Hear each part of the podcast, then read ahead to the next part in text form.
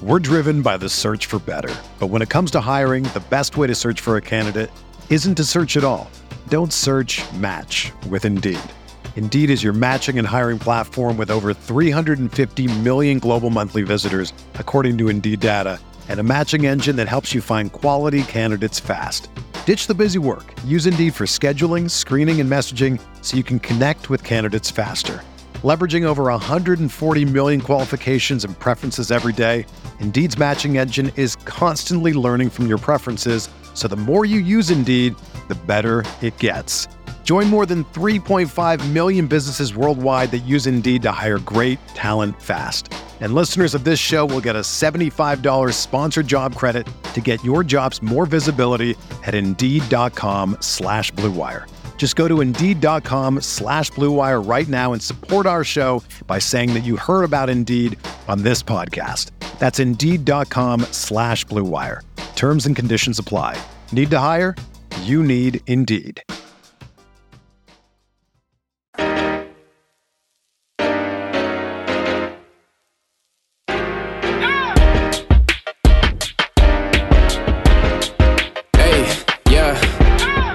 Like Kobe in the fourth quarter. This is the Dane Moore NBA podcast brought to you by Blue Wire Podcasts. Coming at you, what is it, Tuesday morning, and joined by Jace Frederick of the St. Paul Pioneer Press.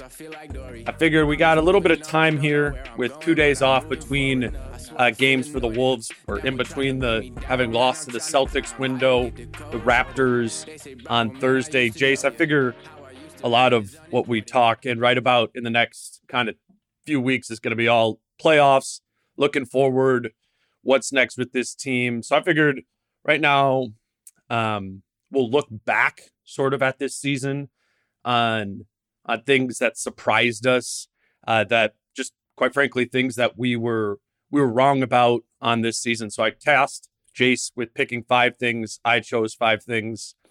I'm assuming there will be some overlap, but uh, what's up, Jace? Before we get to it, how are you doing? Pretty good, man. It is weird to have two days off at this point in the season, right. but like I, the fact that we're sitting here on Tuesday morning, and in my head they just have a game tonight. Like in my head, the right. Toronto game is tonight, and I kept have to keep telling myself like, no, it's not. Um, so I I'm glad we're doing this today because I'm just like I'm in the mode that there's a game tonight, and uh, it'll be like 6:30 when I'm like, oh, I guess there's not. you can. What are you going to watch instead? I, I don't like know. I don't know. all over the place. I've been watching like both of the NCAA tournaments, men's and women's, and there's none of that tonight. Um, maybe it's a movie night. I don't know. The Nuggets maybe don't even play. Night. There's uh, like I don't. the Nuggets are Mavs. Yeah. I yeah. Like it, that's like. yeah, I'm not quite as in on like the Mavs, like or even the Jazz now. Um, I've pretty much right, just right. been paying attention to the Nuggets, being like, that's what's realistic. But yeah, they don't even play tonight, so maybe it's a non-sports you, uh, night. Did you watch the Nuggets last night? I caught the end of them. I was I had I was juggling back and forth between that and the UConn NC State women's game. So yeah, I watched most of both.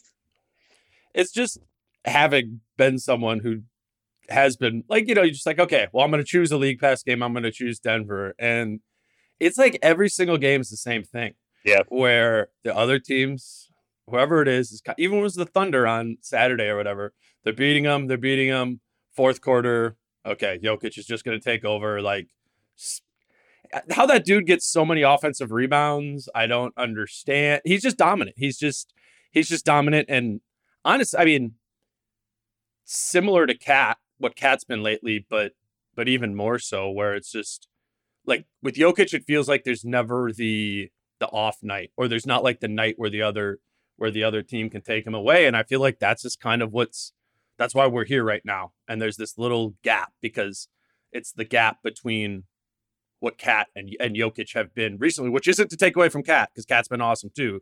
But Jokic, man, I just turned that team on, and they're like, he just takes over every time.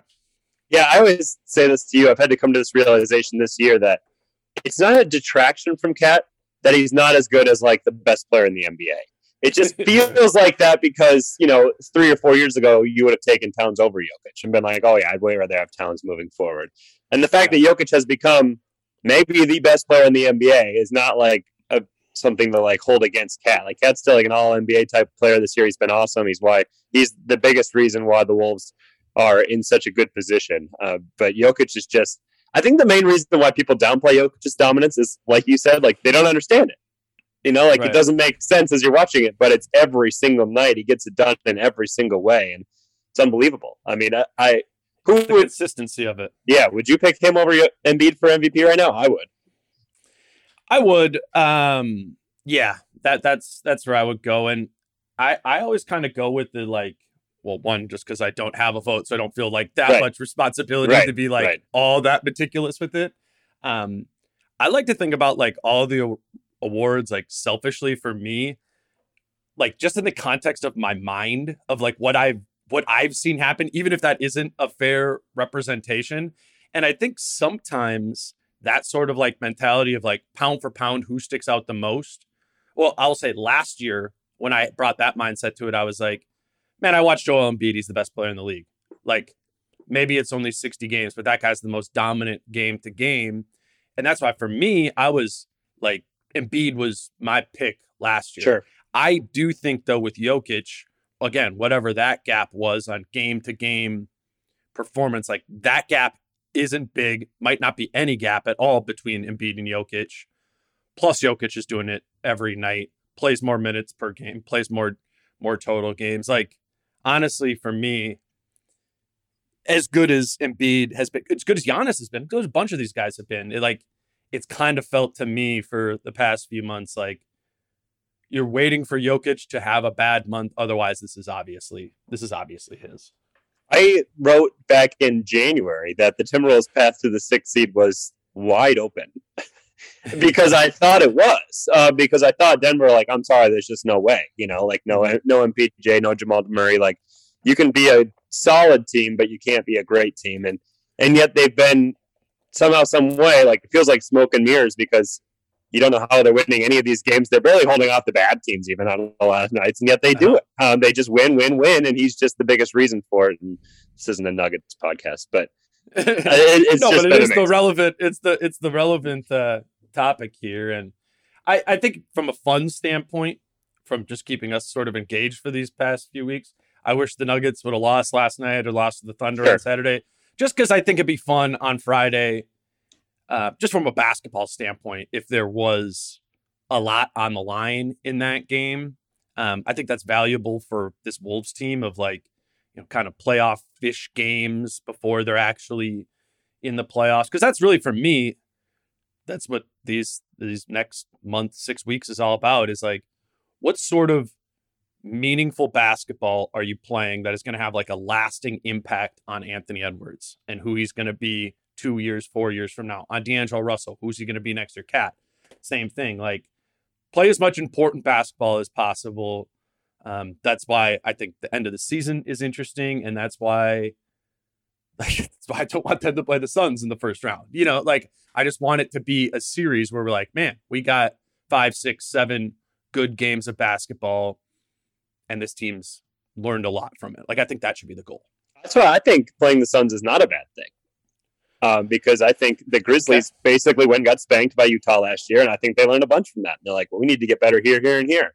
I think getting beat and getting a reality check and saying, yeah, we've come this far, but we need to be this much better can be better than a team maybe going like seven with Memphis and being like, ah, oh, we're right mm-hmm. there. Next year we'll just get it. You know, like I, I That's think point. Getting those doses of like reality of like we're not good enough, uh, both from the front office perspective, from the players' perspective, like I think that can be just as valuable as anything else. Yeah, no, no, that's that is true. You don't want them to like. I guess the last thing you want is some sort of like unrealistic confidence coming yeah, out of the season yeah. too, where where like kind of like the what was that the Blazers a few years ago where they like uh, the Hawks last year. The Hawks, the I Hawks, think, yeah, came out of last year like we're right there, we're a title contender, and it's like no, you're not. You know, like things right. worked out for you last year no, like you said, you, you're finding out what else you need to add to eventually become that, you know, that that contender. And and so yeah, whatever these these next few weeks are, final six games of the season, the playoffs, like, yeah, it should be about finding out who you are. Whoever whoever that is, because like as we, we talk about all the time, it's like we're trying to learn things about this team. We have been for 76 games this year. And it, they remain confusing in weird ways because of who they've played or who's been playing for them, and it's just been a it's been a a bizarre year and that's which I guess sort of ties into what we're going to talk about today of just the ways that this team has um has not been what you expected or what I expected. I'm, I'm actually going to go first because I'll tie it to the Jokic thing. Um, one of the biggest surprises, or what I was most wrong about, or I'll make this my number five, is is just that that KAT's usage is as low as it is, and that the team has had success this year. I mean, you look at you look at KAT compared to Embiid in terms of usage rate, it's like Embiid's 37.5, KAT's like 27. I mean, it's it's not even it's not even close. And and so I don't again don't mean that as a rip on Finch or KAT or or whatever. It's just surprising to me that the Wolves are going to be a well over 500 team this year when I would say they have an offense that is not totally defined by Karl-Anthony Towns. That's what I would have if you would have told me the Wolves are going to be 45 48 win team this year, I'd been like, okay, that's cuz KAT probably turned into some sort of Embiid like usage monster, and that hasn't happened. Yeah, I mean, I agree. Um, and I still think there are plenty of times against like these better teams where even I think it maybe should shift to that. Um, there should be more yeah. of that. Um, and, and he can fade to the background a little bit too much after the first quarter. Uh, but yeah, I mean, they've done it's it really has been so many times balanced approaches um, where those nights when Karl scores 40, it really stands out because so often it's, you know, KATs gets 25 and 12 and 6 um, you know and then right. anthony edwards has his Not moments bad. exactly right yeah. right really good numbers really good a, a great average you know um, mm-hmm. and but then everybody else is just like getting theirs too and and the mm-hmm. offense like finch's offense is totally like move the ball and, and generate a good look for somebody um, it doesn't have to be karl-anthony towns it doesn't have to be anthony edwards it's like let's move it around but doesn't that kind of surprise you about finch i guess we didn't really know who finch was but like i think i would have thought that he would be a oh no, like lean into our most powerful buttons as much as possible. But as the year goes on, and quite frankly, as they get better and as they get better offensively, it feels like more usage from the Taurean Princes, the Malik Beasleys, the Jordan McLaughlins, the Patrick Beverleys, you know, where I would have guessed with Finch that he would have been more like Doc in Philly and been like, well, this is our guy. And we, we had all this we had all this stuff with Finch in Denver with Jokic before, or with Anthony Davis in New Orleans. We're like, he's gonna unlock KAT. And in some ways he has. It just hasn't been through high usage, right? I don't know. It's, it's bizarre to me. I always think like great offensive mind in the NBA is who finds the most unique and creative and best ways to get their best players into the best situations. And so, yeah, for us, that would you'd think that would mean KAT with 30, 35% usage. I almost wonder if, well, first off, like Finch's whole all year, he's been like, nope, got to move the ball, got to, you know, make sure we're getting into these sets and running things early on and, and really moving the ball around, not getting, letting it get sticky. Uh, but I almost wonder if he's kind of diagnosed KAT's not at his best if it's 30%. And certain matchups, sure, you know, like certain teams can't yeah. do it. But he might have he might have seen like early on in the year, like if they have somebody that can guard Karl, or if they are like really aggressive with the doubles, Karl is not at his best when he's being super aggressive. That's when he gets himself yeah. into trouble. Like that can hold up. Um, so maybe he's decided that that's not best, at least for where Karl's at at this point in his career. That's not maximizing him. I, I have, I've never asked him that, um, and I don't know if we get a true answer on that. But I do think it's a mm-hmm. possibility mm-hmm. that he's decided, okay, nope, we just have to use Karl sometimes for his gravity, um, and not so much for his dominance. Well, he said both things, right? Where he he says that we need the early offense, we need to we need to move the ball around, we need all that. But then you ask you ask Finch about KAT shooting threes ever, and he's like, "Oh no, we want more. Like we want more. We want more threes." So we know at least in that realm, I think that's where Finch would like to see a little bit more usage. But for Karl, that's where he has to start like navigating the gray of wait, but I'm trying to be a driver this year. I'm trying to attack. I'm trying to be a playmaker. Like the the three point usage in Karl's head oddly seems seems harder to tap into. But anyways, you uh give me give me yours. What is your number five uh thing you're most surprised about or didn't expect this season? Was I supposed to put this in like what most surprised me at the very end or no? Okay, doesn't matter. No, no, it's just five. But this is we're gonna they're gonna be ordered but in no point point of relevance. Okay, okay, just so. I'm counting. It seems more like then we should start with one, but let's start at five. It makes sense. Um, Yeah, sure. I'll just go with like the most obvious thing probably for the entire season, and that's that they have concocted a defense, a scheme, an approach where they are not a horrendous defensive team. Um, in fact, Right. they're you know for the season they're top twelve or whatever. Like they're solid. That's not something that I saw coming, frankly, at all. Um, I thought they would be a bottom ten uh, defensive unit, and instead they have been solid. This high wall look has gotten everybody like the maximum out of these players. Like, um, yeah, I, I did not see that coming whatsoever. I thought if you have a lineup of Karl Anthony Towns, Anthony Edwards, D'Angelo Russell, your team is going to stink um, defensively. And frankly, it's it's been the opposite. Um, so Right. good, I guess, for Chris Finch in that. I didn't see that coming. I didn't see that being any part of their success. Right. It, it's. I, I think that has been the biggest story. It's, it's probably been one we've we've talked about a lot. Um, but it but it right, has right. That's been- what I figured. I'd just start with it, throw it out. no, no, no. it- You're right. You're, you're you're right to bring it up. And and honestly, it's like as this the Karl, um, the Karl and the All NBA conversation has has picked up more on a on a national you know stage.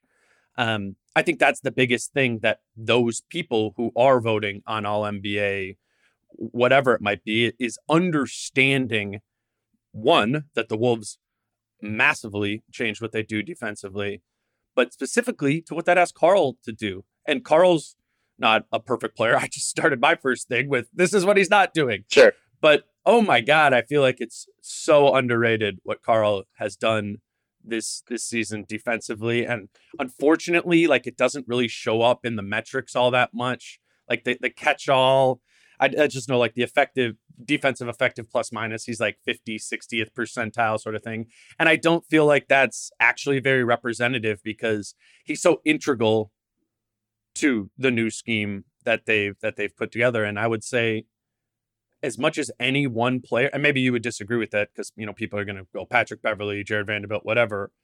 I don't know. I think Karl might be the most impactful defensive player on on this Wolves team, specifically because of what the scheme is is asking him to do. I would agree with that. They asked him to do literally everything. Um, you know, Yeah. like he's he's probably putting in like the most miles of anybody on the court. Um, you know, and so naturally they're leaning on him. Like it takes a certain player with his skill set, I think, to make this as effective as it's been. Um, you know, and he loves he loves utilizing that versatility, and this game certainly does it. Um, yeah, Patrick Beverley. There are certain games, certain matchups where he has a big impact, but there are other games where we see Anthony Edwards have a similar impact. Um, so Right. that's why I agree with you that Karl Anthony Towns is probably the most impactful player on this defense. Um, he can't do it all alone. Certainly, there are times where like the wings and whatnot don't create enough ball pressure, and and everything just Yeah. comes far too easily. But it- yeah, he's been the biggest. I think this scheme has done such a great job of maximizing his skill set, and I think the scheme has done a great job of maximizing everybody's skill set or lack of a skill set, hiding people, um, whatever the case Yeah. may be.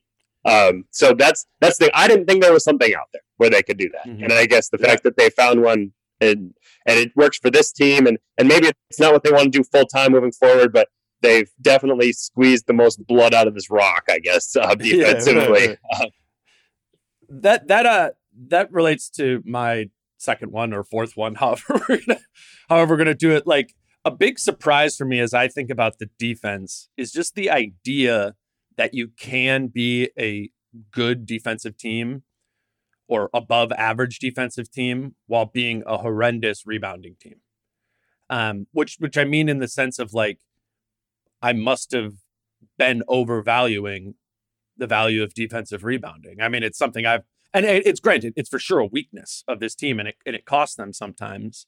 But if you look at it for like the season, basically you could split up any like month long period, and the Wolves have been the worst defensive rebounding team or a bottom three defensive rebounding team in the league. And and to me, in my head, I feel like we kind of knew that was going to be the case coming into the season, just given the lack of size but I think that's been a huge surprise for me. Maybe just like a basketball learning thing that defensive rebounding might be a l- little bit overrated in in overall defensive um, efficiency. yeah, I mean, and we saw early in the year, right? Like the rebounding was crushing them. I mean, that was the thing that was crushing them. And it was like, well, this is how it's going to play out all season. Um, and I don't necessarily like, it's almost like they were able to turn turnovers into the equalizing Rebounds. force. Yeah. Yeah. exactly. Right. Like you don't need to get rebounds if you're forcing enough turnovers.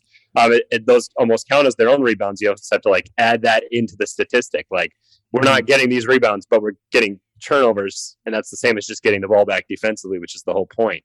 Uh, Well, they're they're second in turnover rate on the season, and they're last in rebounding rate. I mean, that's it's pretty. So yeah, it's it- pretty black it and white. does kind of yeah, it brings you back to like a level water, frankly. Um, Mhm. Yeah, and I I wouldn't have guessed that you could rely on that. I never thought turnovers. and I, I, didn't were know that those enough. things.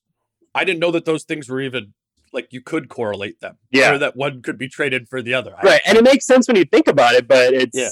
it i also i mean to me that just seems like something that is more likely to happen in college right like i just think like nba guards and whatnot it's like how can you consistently rely on getting turnovers. And that's why we i think again that's another thing where we see the really good teams and it's not as successful because they're better with the ball. Um, you know and, and it's it's tougher to do that. It's tougher to force 15 20 turnovers. Um, so you, you see that issue line up more. But the fact that it's a successful strategy against 80% of the league is kind of insane. Yeah. I wouldn't have guessed that either. Now you got now you got that other twenty percent of the league coming up in your schedule. Here. Well, right. And that's when we see it, you know, and, and that's when we Yeah. go like, you know, that's when we go, oh, this defense is getting shredded. It's like, well, kind of is playing out how you'd think it would play out. It's just, if th- Mhm. we all know what the holes are, it's obvious what the holes are, uh, the deficiencies, and it's, you're banking on the fact that most teams can't capitalize on that. And it's Right. right. You know, like, I mean, it's, it's More often than not, it's right. Yeah. Right. It's played out to this. Um, I guess my next one, I will go with the fact that they not only started uh, because we maybe saw that coming, but the fact that they managed to go through and navigate an entire season and somehow successfully. The fact that they even dared to do it as well.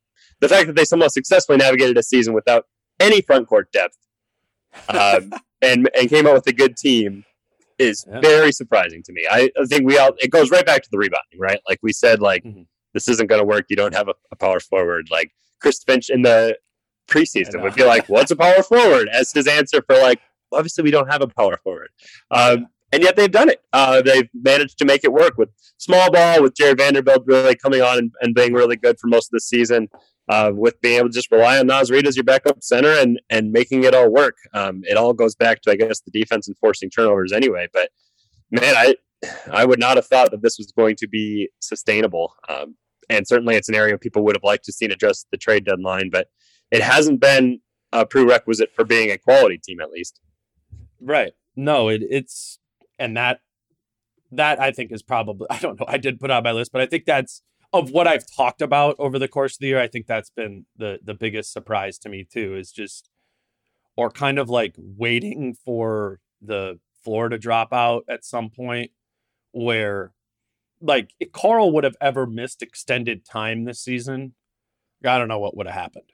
You know, and if it wasn't COVID, like if he would have just, you know, some random three week injury, uh, I, I don't know. Like, how do you get through those three weeks?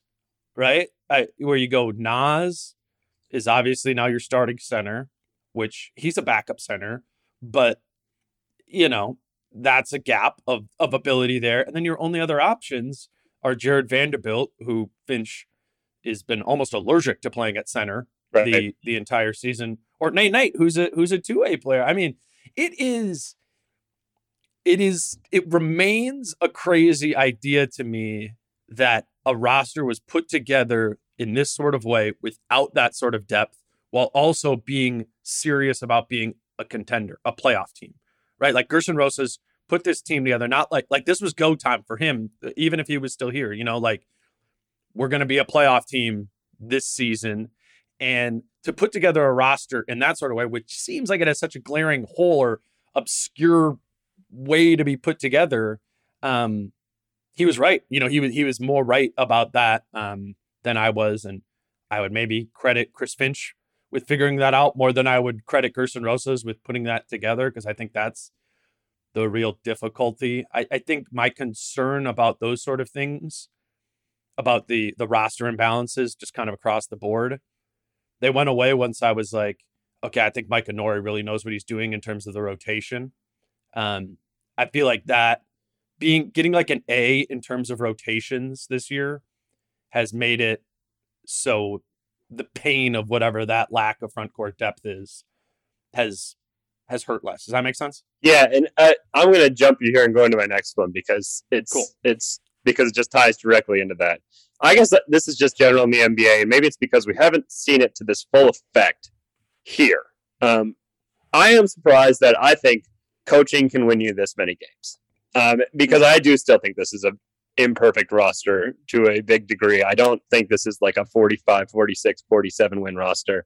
I just think Chris Finch and his staff have done a remarkable job. Um, and I think that that like I have somehow gotten to the point now where I look at the core of the team, and I think the core at its heart is it's like Jaden McDaniels and stuff. Certainly, are like pieces that you want around long term. But I think the core is Karl Anthony Towns, Anthony Edwards, and Chris Finch. Like that's where I've gotten to with this team. What they've done offensively, maximizing their best players, uh, maximizing the entire roster, finding the best fits for everybody, and then defensively, like like we've talked about ad nauseum. Like they've maximized Karl Anthony Towns, they've hidden D'Angelo Russell, they've done all these things to make the best possible, I think, results for the team. And it kind of gives you confidence of like whatever the roster looks like, whatever happens, even injury wise. Um, say Karl Anthony Towns goes down, I don't think they would get slaughtered every game because I think they would. I think that staff That's would true. probably find a better way to to make it work. Like um, you even saw Well, that in the COVID times. like the- we saw that in COVID times, right? Like Right. they beat Well, I- Boston with Jaylen Brown, you know, like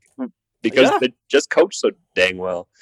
I, I think it, it's like the you know how old Rosas would talk about or Finch would talk about like his time in the G League and it and it taught him how to like you didn't even know who's going to be playing for you or whatever. And I remember hearing that at the beginning and I was like, okay, you know, sure, Right. but like I was like, oh, the G League NBA apples oranges. Um, but like what you're talking about right there is true, and that's totally like G League adjustment behavior of like we are just going to be like, wait, who are the 14 guys we can play this week? Mhm. You know, or 12 if there's some hurt, whatever it might be, and and they nailed that. They they really do. Like for we we like laugh about the 11 man rotation at the beginning of the season, which didn't work. But outside of that, like, can you point to anything in terms of who started, who's played in the rotation, and that's been like a mistake in in hindsight? Like, I felt like they pressed all the right buttons of like, okay, put Jordan McLaughlin back into the mix, put Taurean Prince into a different role where he's doing this and that. Like, it took a couple weeks, but now like I guess the way I would say it is Chris Finch seems to like really understand every one of his weapons or every one of their weaknesses too.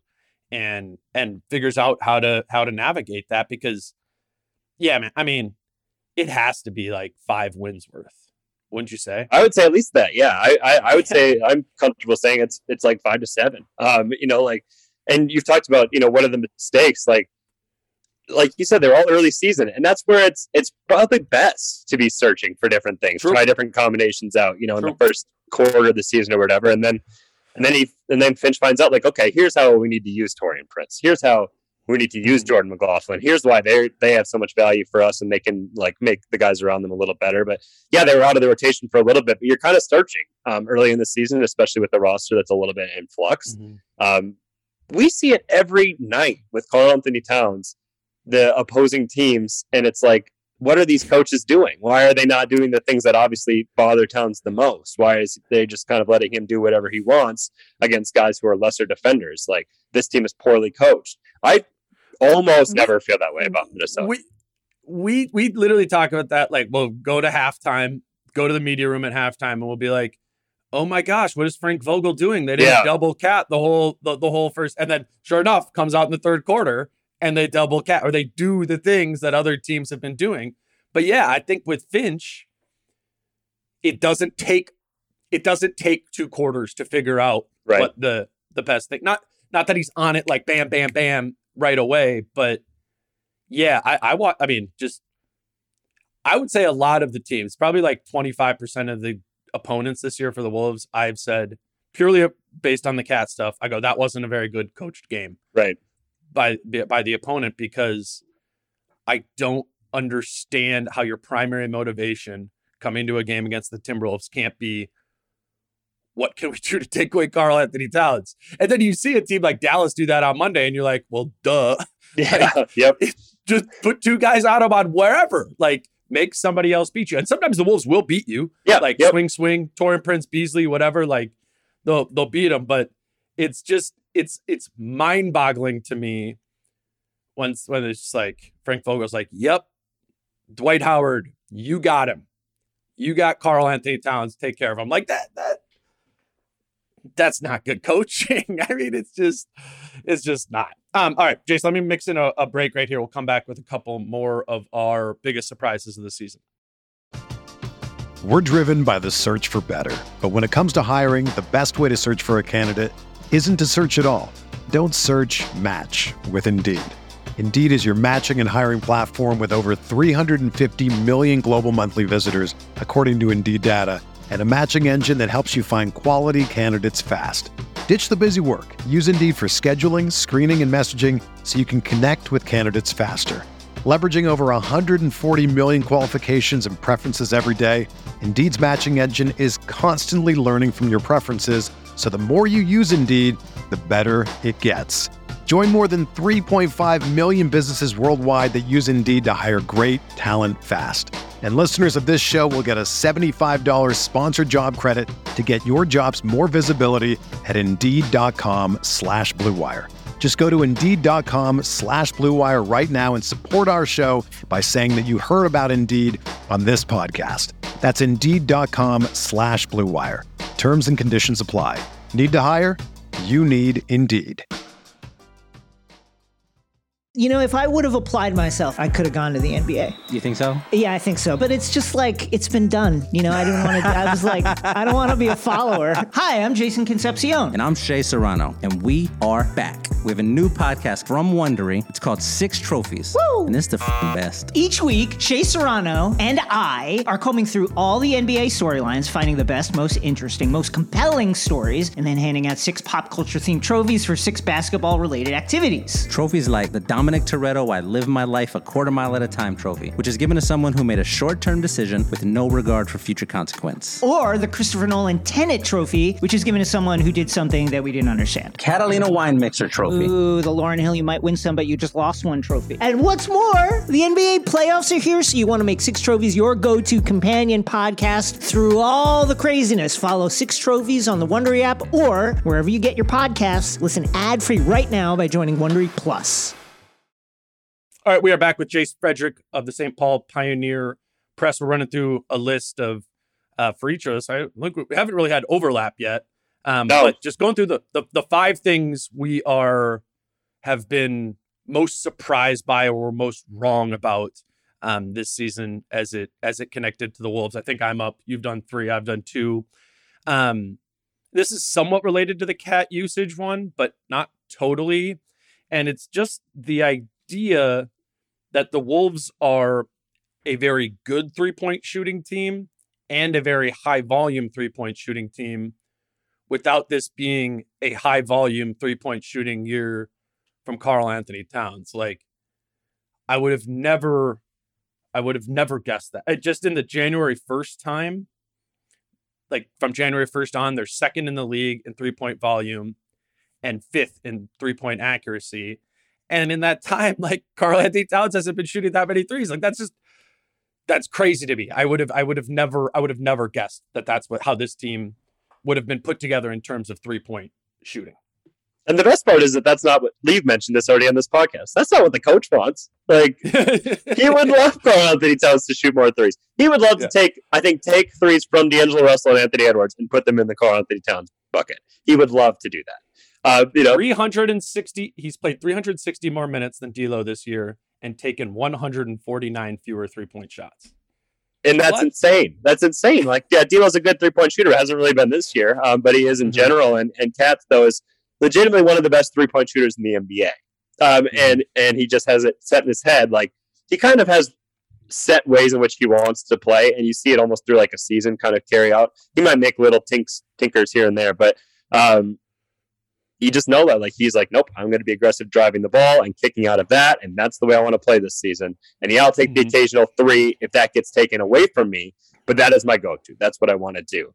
And it's still like it. That's what I think. You see how great he's playing this year, and it's easy though to figure out. Okay, how can next year be even better? Um, it's that right. Like Yeah. it's just more volume because so many times he'll just like fire over the opponent and nail a three, and it's like you could do that every single possession. You could do that. You could take it. You could take it. Yeah, right, right. I mean, and Right. if you come down the court and shoot 40%, you know, on 10 threes a game, like that's incredible offense. Um, that's Right. 1.2 points per possession, you know? Like, I mean, and man, it just feels like a lock. I know not every night your shot's going to be there, but for him, it is way more than it's not. So I would Well, be that part's surprised. interesting to me, man. Like where he said, you know, he'll say this in in post game all the time. If he does start 0 for 3 from 3, he goes, "Well, shot wasn't falling, Yeah, so I stopped doing it."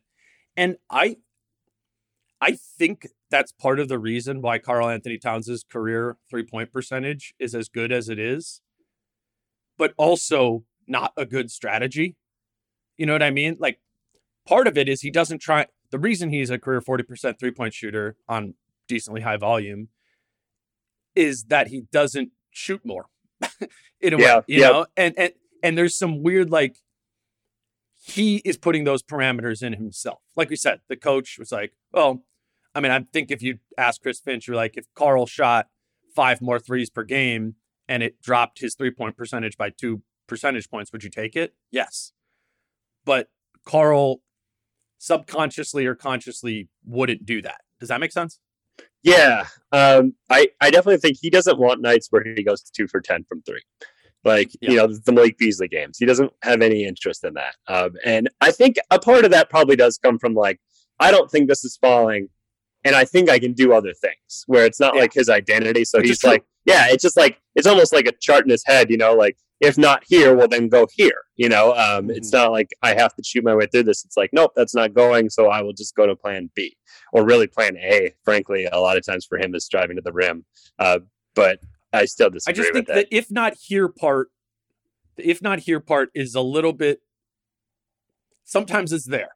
yeah, I right, guess that right. that's what I'm saying. You know, yeah. I, I mean, I'm, you know, you know, we're both team KAT launch threes. Um, I, I'm really interested to see if they can pound that into his head for this uh, for next season, um, or or maybe if when things get harder, which they will offensively for them in the playoffs, say it as Phoenix, whoever, like teams are going to take away things they want to do. Will KAT, will the light come on that? Okay, a lot of possessions. This is the best shot we can get. Will that, will that light go off?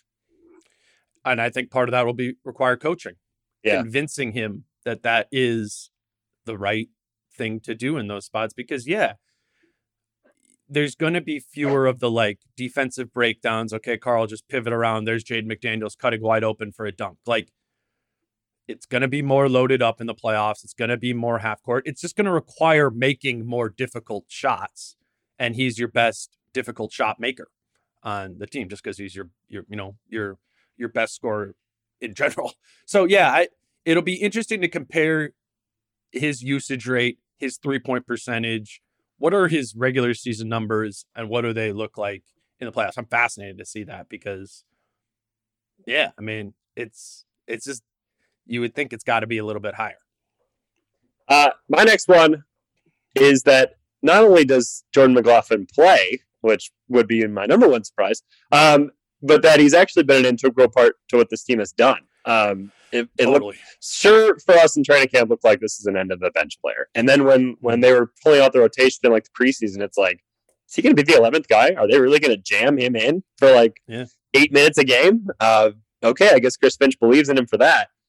Love And- him. yeah, and, and now we've seen like he and he talks about him ad nauseum. Like if Jordan McLaughlin does anything, he was the player of the game in Chris Finch's mind. And I don't even think that's wrong a lot of nights, but it is amazing to see how he has emerged as a super valuable piece to what they've done. Um, oftentimes like a stabilizer. He is the driving force to play the way basketball, the way that Chris Finch wants basketball played. Um, it's it's been really surprising to see because I would have said Jordan McLaughlin is your emergency point guard if Russell or Beverley sits out, which obviously would have been a lot of nights anyway. Um, but it's full rotation. Jordan McLaughlin is playing a lot of minutes and playing a big role, and I didn't see that coming at all. Do you think he plays in the playoffs? Yeah, I for sure do. I cannot see Chris Mhm. Finch taking him off the floor.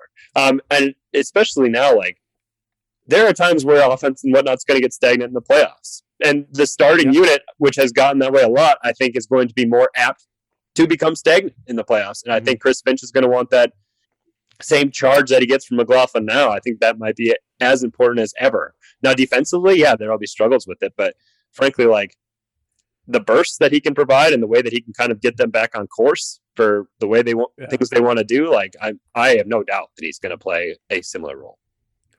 Do you think that will mean that maybe Jaylen Nowell won't be in the playoff rotation then? Because I think at some point, some guys aren't going to play. Do you think Like- so? Because I do think that they've just kind of decided that D'Angelo Russell playing like 30 minutes is the role for him. And it, he almost seems to have decided that for himself, too. Like, I don't Right. see those minutes going up to 40. I just don't. I don't think they think that's the best path to success. Yeah. I mean, and I guess this is also we're we're, we're talking playoff rotation, so you know, knock on wood or hopeful thinking Malik Beasley and Jaden McDaniels are are back for that. right. Um at that point now Jaylen's first to go in mine uh, in the rotation. I think okay. that's just, I'm not saying that's like right, um, but I think it's what will happen.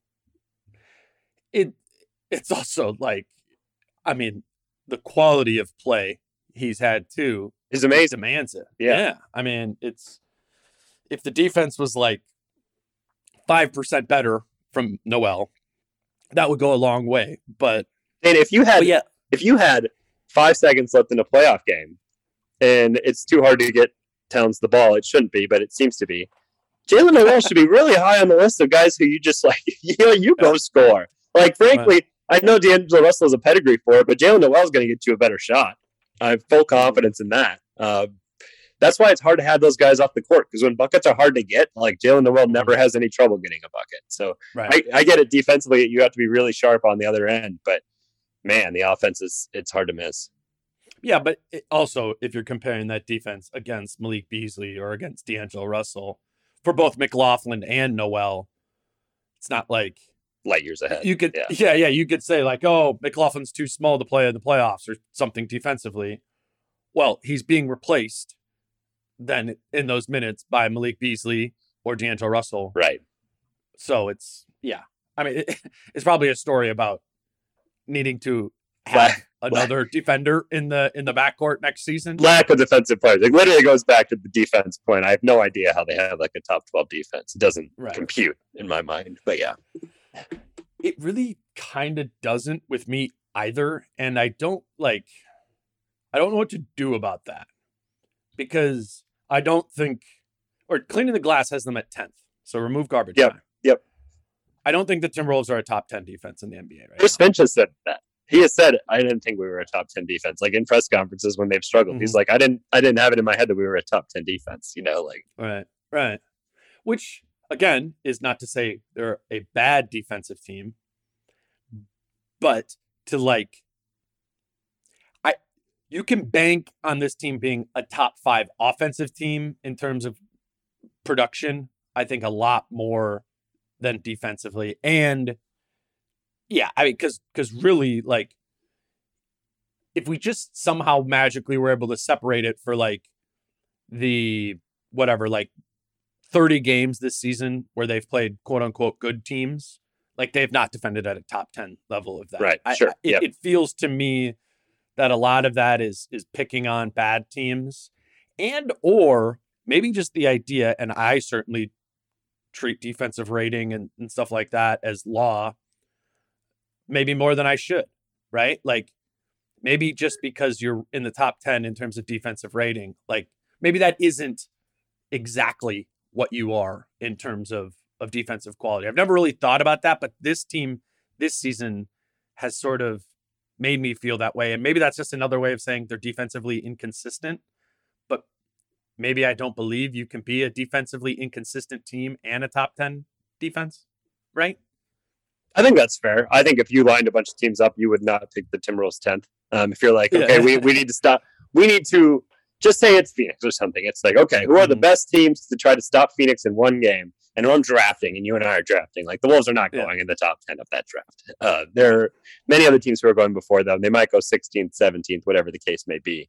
Um, and they might they might go ahead of that. I haven't put any thought into that, but I'm with you. Like because we're going to look at personnel, right? We're going to look at mm-hmm. what what possibilities do these teams have? Like, what can they possibly throw at a team like Phoenix? What different ways can they try to attack Devin Booker and take Chris Paul away? And the Wolves' options are so limited um, because of personnel. So, like, it's hard when you look at their personnel to say that's a top ten defense because they don't have that. Um, and we see that as we've seen kind of get exposed by other teams. Um, and that's right. why, like, I think for the Timberwolves in the future, like, if they address that, like, this is what they've managed to do with no defensive personnel, or not no, because they have certainly some mm. defenders and whatnot. But if they but can improve that, defensive personnel. exactly. Yeah. So now, what can they yeah. do? And this was where that quote after that Boston game stood up so much to me. That Chris Finch, he goes, um, he was asked, "Is what Boston does defensively? Is that what you would inspire aspire your team to do?" And he basically said, "Boston's got guys who are like out there to play defense. They've got a bunch of length, athleticism. Um, we don't necessarily have guys like that." Um, on our roster. And it's like that's a full like admission of like we don't have those players. We can't possibly play defense like that. What happens when they do? Um, yeah, you know they can probably try different schemes and whatnot. They they might they frankly like that's what gives you even more confidence in a coaching staff of like you've maximized what you have now. Now what happens when you get even better pieces? So let's go down that line a little bit, like because I've been, you know, as the season goes on and, and like we've been saying, like every month I feel like I learn something different about this team or my opinion changes of it. Yep. And I always try and like take that whatever I'm feeling in that month about this team and however I've assessed them or whatever and then applying that to the future, right? What uh, this is pretty much the last time of this season we're going to be able to take stock of what this group is as a regular season team and who we would hope the Wolves could be as a, as a team next year and we're talking about this adding defensive personnel. Are you still like of the mind that the place to add that for next season or this off season is the front court? Is that where you add the defense? Um, I think as far as like obvious fixes, um, maybe one one guy in the front court make a difference in certain matchups. But then there are other matchups where I don't know. I think just having more consistent wing play even would help a mm-hmm. lot too. You know, like just more physicality. Um, you look at like the point of attack; it's basically like Patrick Beverley and Anthony Edwards recently have done a nice job, but now you need both those guys on the floor. Um, Jaden McDaniels being out has hurt a little bit. Uh, point guard, frankly, it'd be nicer to have better defenders there. Um, yeah just because like there are two there the times with the Wolves now is they can't ever have five good defenders on the floor. Like five guys yeah. who are capable of taking guys away. And that's what the really great teams there are no weak spots. Uh, Celtics. Exactly, yeah. right. That's how you mm-hmm. play like top tier defenses. There is no mismatch a team can point out because you don't love any matchup. Um, and you mm. and you can switch and you can mix and match, and the Celtics can switch so much that every time you're like, "What are we running to get to?" Like, I guess our favorite bad matchup. Um, and with the Wolves, it's like teams are just like, "All right, well, how do we pick Russell out of here? How can we maybe attack McLaughlin here? Um, Anthony Edwards, if we get him off the ball, we can run some actions where he's going to lose this guy. Um, right. Those types of things. Malik Beasley, like there are just too many easy guys to pick out. So you kind of as far as like one player fixed, I guess like a front court guy and maybe just another good like ball pressuring perimeter player just to get the team a little well, bit less comfortable sometimes. I, I think you're, what you're talking about is the idea of rather than putting it all into one place, kind of patching holes in a couple of different places. And I think as I think about the off season and just given, you know, sort of the, the cap setup, like basically it seems to me like you can make some big move if you can find it for I always just call it the Myles Turner type. Sure. Like you can that type quality 15 to 20 million dollar big who's good would certainly make a defensive impact, but it's going to cost you to acquire, right? And I, I think that's where the needle would move the most at one individual spot. But I think as we're learning more about this team over the course of the year, you go, well, would it be more valuable if we move the needle up in three spots versus up a lot in one spot, right? And and I think there's there's a case to make the multiple like the multiple path sort of thing where you don't go out and make the big trade. You use your mid-level exception maybe on like a 9 or 10 million dollar big and then you make other smaller moves on the margins to make an improvement at point guard or improvement at at the two in that sort of way. And I think the real argument for going down that path is founded in confidence of Jarred Vanderbilt being a starting big in the league because I'm not sure I'm there, but you have to acknowledge the fact that he only costs 4 million bucks. Like so if you can if he can be your power forward for the next two seasons at 4 million, you can do a lot everywhere else on the team. And and that that's as the playoffs come up here these final games. I think we're going to it's going to go back to the rebounding stuff. It's going to go back to the size stuff that we already talked about. But what Jarred Vanderbilt does in the playoffs will will go a long way in my mind of what I think this team should do in, in the offseason to make the team better for next year. I think that about a lot of players because we, we, we definitely gain information about players in the regular season. But think about this for everybody else in the NBA. Yeah. I think as you watch the playoffs, you really learn who guys are. You know, you learn what, what they can do when when they are game planned for, schemed against, um, game after game after game um, against the best players. So when when the best coaches have all this time to plan for you, try to expose you, and the best players are out there executing that scheme, that's when you find out. That's when you find out who you are.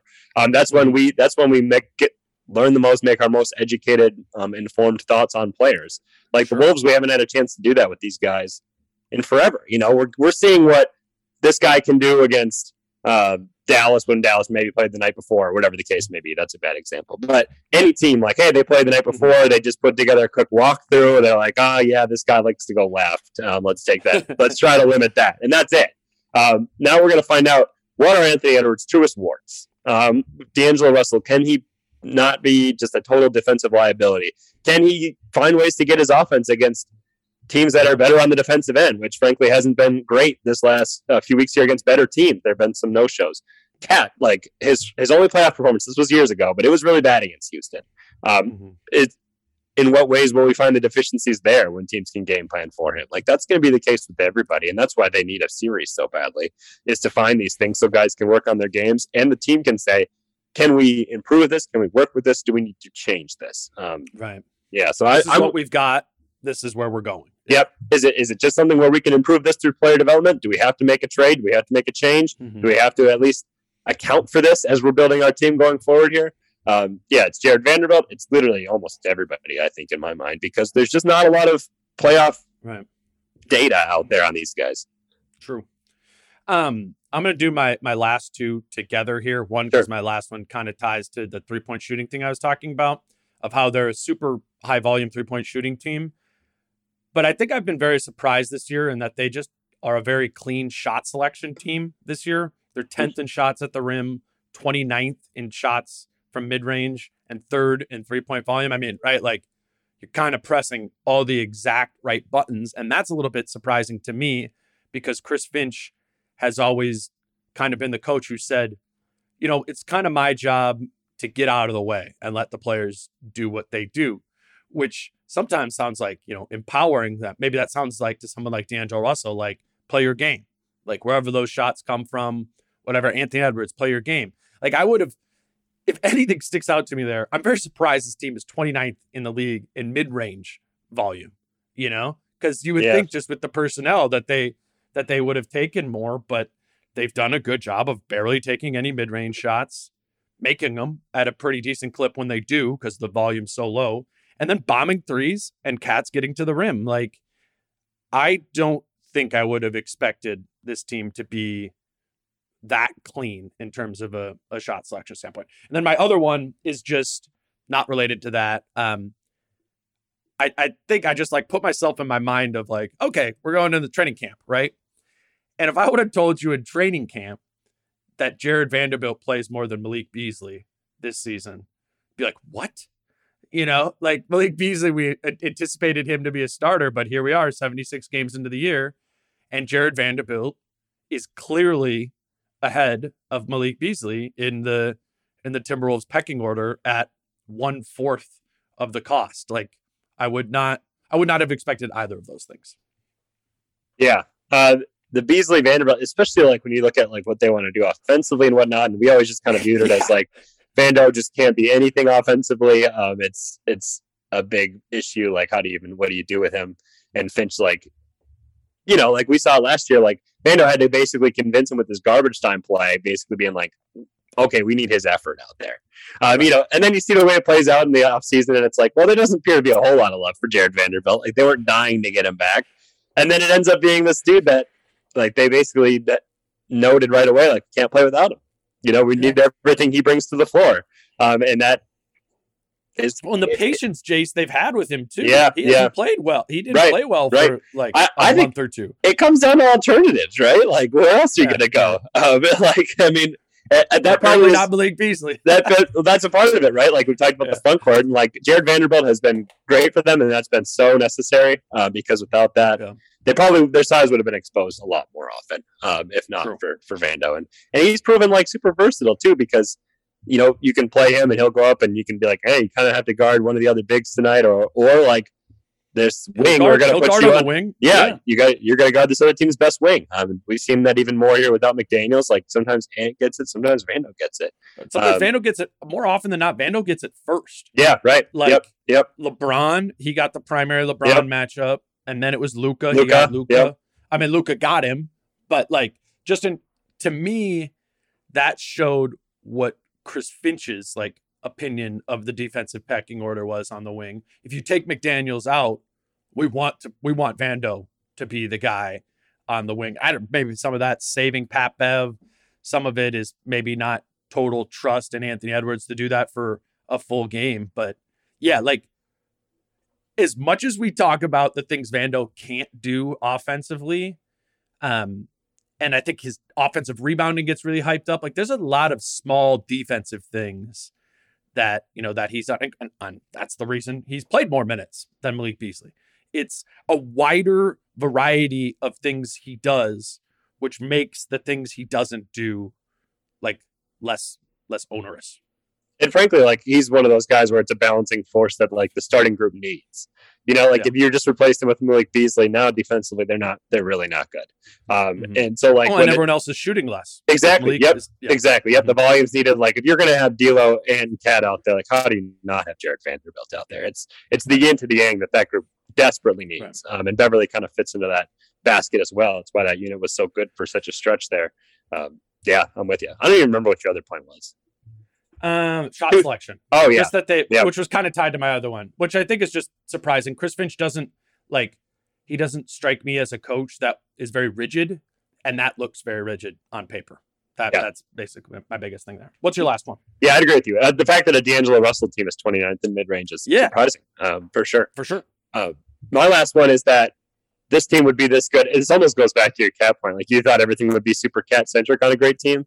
I would have thought either D'Angelo Russell or Anthony Edwards would have to have an all star season for this team to be have Mhm. win this many games. Um, and Ant was really good for a stretch, but we've seen him not good for stretches too. D'Angelo has been really good for stretches, but we've seen him really bad for stretches too.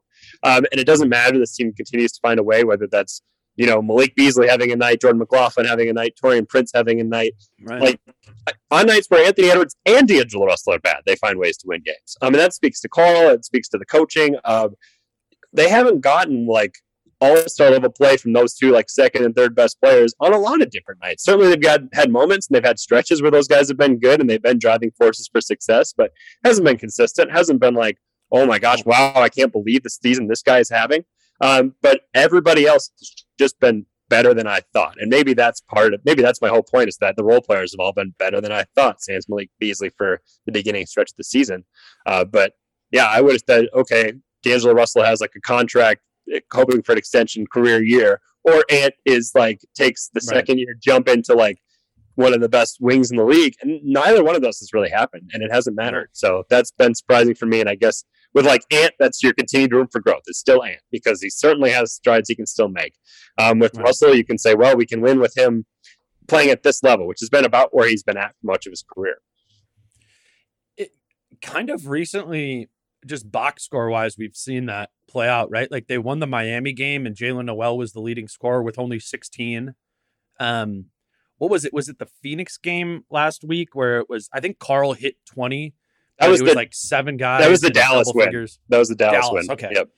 But that that's kind of been a thing recently, right? Where Like you're just looking at the box score and it's like, oh, Ant's got 12, D'Lo's got 15, and KAT's got 20. And Like, not even efficient. Like D'Lo gonna have Yeah. 15 on 16 shots. Ant might have 12 on 10 shots. It's not like it's not like it's like oh just great ball movement. Like they've just been very inefficient, and it doesn't matter. the second all star of the team this season has been everyone outside of the big three. Yeah. Yeah. And and just kind of like collectively, again, something Finch says all the time, we don't really know where it's going to come from from the bench, but it seems to be that one of those guys every time gives you something off of the bench. Oh, I think you're locking up on me here. Well, that might be the end of, of my my chat here with uh with with Jace Frederick. I think our, our Zoom cut off, but we got all three, we got all five of our of our our things each. Oh, Jace, you're back. Do you want to react to what I said? I'm back. I didn't hear what you said. Yeah, that's right.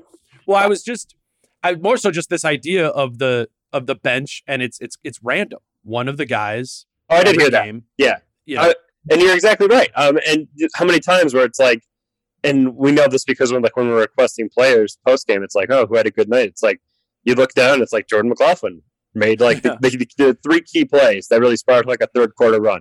Jaylen Nowell like comes off the bench, maybe not even after having a big role like three previous games, and Chris Finch says, I need to push that button tonight. Mhm. And there he scores 14 points. Taurean Prince sometimes looks like the second best player on the floor next to Towns. Um, you know, no question about it. And having a team with that kind of stuff, like that is how a team with maybe not like a top 10 roster can play like a top 10, 12 team. Um, it exactly. takes that, it takes everybody. And it, we've gone back to it all the time, but that's a credit to the players and it's a credit to the coaches for sure, putting the guys in the right positions and knowing when to press which buttons. Um, I still say it like I don't think this is like some amazing roster. Um, I just think that they have really done a great job maximizing this roster, and maybe that comes down to like the right collection of guys, um, even if they're not like top tier players or whatever. Like they always say, we have a good group, um, and and so I guess that in terms of roster construction can play into it for sure. Like the right mix of players, um, even if it's not the right caliber. Uh, so. Right. Yeah, that's that's been a surprising thing about this season. That's tough to gauge if you haven't seen a group play yet. Totally. Um, it's Totally. it's almost impossible to predict that, but it has come to fruition this year. Let me uh send you off on this, which I feel is just kind of like the topic du jour right now. You know, it the six seed, the seven seed. Um, you know, we could you could talk about who the opponent is in the first round, but how how important do you get how important does it feel to you for the Wolves to get the six seed? Because I think it's been interesting in this past week hearing Chris Finch talk about signaling it's pretty important to him that that they get the six seed. Like, does it feel like a big difference to you if they get the six or seven? I don't think you can overlook the fact that. So okay, I would say no, but just for the fact of like wanting to get a full postseason series and whatnot, the fact that the Mhm. sixth seed gets a week off um, before having to start the playoffs like everybody else does, and the play-in team has to at least play like Tuesday or Wednesday, and then maybe play again Thursday or Friday. Um, and now you're just like it's it's like you never left regular season scramble mode because you're Yeah. going right into the playoffs, never getting any time off to like um, rest yourselves or whatever the case may be. Um, plan. yeah, Yeah. I, I think as much as anything, it's just to get that series, just to make sure you get it. Um, I have full confidence that Minnesota would, if they lost to the Paul Ge- George Clippers, that they would beat the Pelicans, the Lakers, the Spurs at home. I just don't see this team losing that game. I understand it's just one game, uh, but it's. I think you just really want to get that series um, and and get the time off to like put your team in the best position to play that series. And then however that goes, like you just gain information that you just need, you get experience that you Right. need. Um, it, but if you get there, if I don't think being the six versus being the seven and winning that first play-in game is all that different. Um, but I do think it's just like you know, there's no guarantees on that. What do you what do you think just right now? Wolves are play-in the Clippers at Target Center for the 7-8 playing game. What do you what are the odds the Wolves win that game? I think Vegas. Would, chance. I think Vegas would give the Wolves would have the Wolves at like a two point favorite. Maybe I really think like Paul George, if he plays this week, and now we're looking at Paul George two weeks down the road. Yeah. Um, the Clippers match up really well with the Wolves. Um, they've done that early in the season. A lot's changed since then for sure, but I don't know. Like, I mean, I'd give the Wolves like a 55, 55? 60% chance Okay. winning that game. Like, that's about where I'm at, I think. Okay, so let's say fifty-five percent on that, but let's say they that, that let's say if they do lose that, what are their odds against the Pelicans, Lakers, or Spurs in that game? Again, which would be at home. Are the 80, odds the odds eight. are higher? 80. Okay, so that that's I, I think that because I think it's around those numbers somewhere. Like, if that is the case, yes, you lose the rest, but you still have what is it, sixty percent and eighty percent? Like, you still have like a even if you're in the play-in, if those are the odds, you still have an eighty percent chance of getting that series. That's what that means. You know what I mean?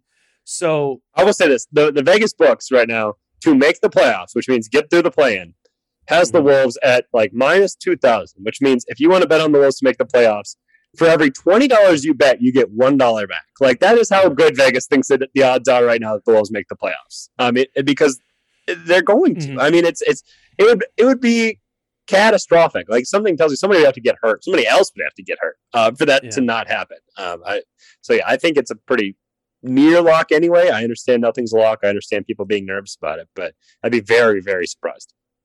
Right. Then and that's that that's all I'm saying. That like even if they don't get the six, I'm for for me, as somebody who would like to see the Wolves playing well into the playoffs, is like I just kind of want to see them get back right, you know? Like th- as we are here on Tuesday, you know, they've lost three of their last four. Again, definitely against like good competition, very good teams, but like I feel like this is a team whose confidence kind of like can sway and plays on what they've done recently.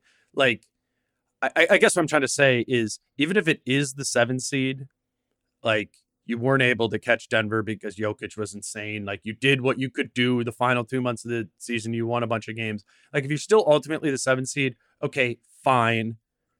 Go to the play in, but be playing your best basketball as you get to that point or or close to it. I think that's the most important thing. Again, because I think the overall most important thing is to have a playoff series that you can learn from. That we can learn from who on the team is makes a difference, who is costly, and then you can reassess going forward because as important as this year is, the cool thing about it is this is all kind of just a preview of what's to come in theory, right? Like they're they're the Wolves are are a team um, on the rise. So yeah, I, I however this season ends, it ending with decent momentum, I, I think is is probably the most important thing to me. Yeah, I would agree with that. And that and then I think that can be like going and taking one game from Phoenix and losing in five and you were competitive in four of the games. Like, you know, and it would just have a way different feel than when you did the exact same thing against Houston in 2018. Like it would feel Yeah. 10 times different. Um, because it'd be like, well. Phoenix is the best team. Phoenix would probably come out of the West playing in the NBA finals. And you'd be like, well, they were competitive there. Um, and, and obviously if you push another team further and somehow win a series, whatever, that would generate even more momentum. Um, I do kind of wonder, like, is is there some benefit to if you lose to Toronto and then you lose to Denver? Well, now the race it's over. Yeah, is it is there any momentum to taking like, okay, these guys are really banged up, and we don't have to give them all the rest of the games off, but we can give everybody two. Um, and then and then maybe you play the Bulls in that last regular season game and you beat them. Um, Mhm. I feel like they would roll in with just as much confidence against the Clippers as they ever have if they just literally just played full strength against Chicago and beat them. I was talking to Britt about this at the brewery thing on Sunday, Sure. and and I kind of agree with him. He goes, I just can't see Finch doing that. I, that was my only thought too, is that he's just so anti like that. It's it's everything Yeah. goes against everything he's ever said. But I do think he might be like, look, Vando's not where, physically where he's at. Ant might Mhm. not be exactly physically where he's at. So we can do like one game or two games. There would be no shutting anybody down. Um, Yeah. And I certainly think he would say, well, why why would we sit you, player X? Like you have no injury ailments right now. yeah, but it does. Yeah, that's just what's- what's always hard too, where we're like, oh, rest is good. Well, how good is it? Yeah. That's why I You think know. they would all play against Chicago in that finale. I right. think. Uh, Right. Right. Well, we will see. Six games left in the season. Jace, uh, thanks for coming on to do this. Took a little bit more of your time than I thought I would. That always seems to happen for some reason. Um, obviously, uh, I'm sure you all follow Jace already. He does a, a great job covering the Wolves for the Pioneer Press. Um, you can follow him on Twitter at Jace Frederick. Uh, I think I'll probably convince Jace to come on here again uh, before the playoffs or while while the playoffs are going. But uh, it's gonna be it's gonna be a sprint here for the next uh, the next month or so. this is gonna be the last time we get two days off. I think for playoffs for, between games one and games two can sometimes. Yeah, but you know those are crazy though, man. It's like they're not. Do you remember the time in Houston? No. Like we just sat there and it was okay, like, well, you're a machine. What do we and, do? No, you're a machine, and you just like write every day. I remember for me when I was just writing for the Houston series, I'm like, okay, I can't, I can't type anymore. This is like we've, we've written two stories a day on on the Wolves play. Like I, I don't know. It's I feel like there will be a lot to digest here. Sure. As I'm as just saying, between if we're sitting in Memphis and there's two days off by day two, it'd be like, you just want to do a podcast? It'd be like, oh, okay. I guess I, I already wrote my story this morning and I have nothing to do for the next six hours. So because the first day they don't even have practice, and then it's like, what do we do all day today? Like podcast, and then we go get a beer. That's that's basically it. Yep. That's yeah. that's the plan. Um, all right. Again, he's Jace Frederick. Follow him on Twitter at Jace Frederick. I'm Dane at Dane Moore NBA. I will be back to talk to you after the uh, the Raptors game on on Wednesday night. Thank you again to all of you who came out to Forgotten Star on Sunday. It was fun to see you. Just a great basketball game. Uh, Wolves really really came out for for that one. You couldn't uh, have picked a better game for that. You couldn't. I knew, I knew that was going to happen, man. I knew that was going to happen. Uh, all right. Okay. Again, he's Jace. I'm Dane. We'll talk to you soon. Uh, till then, peace out. How I'm feeling, man. I hope it never stop. Yeah. Green and hot, so you can find me in the crowd. Yeah, yeah. Don't let standards ever, ever bring you down. Yeah. Hope you dancing like nobody else around. Yeah, yeah. This is the story of the one. As head of maintenance at a concert hall, he knows the show must always go on. That's why he works behind the scenes, ensuring every light is working, the HVAC is humming and his facility shines. With Grainger's supplies and solutions for every challenge he faces, plus 24 7 customer support, his venue never misses a beat. Call quickgranger.com or just stop by. Grainger, for the ones who get it done.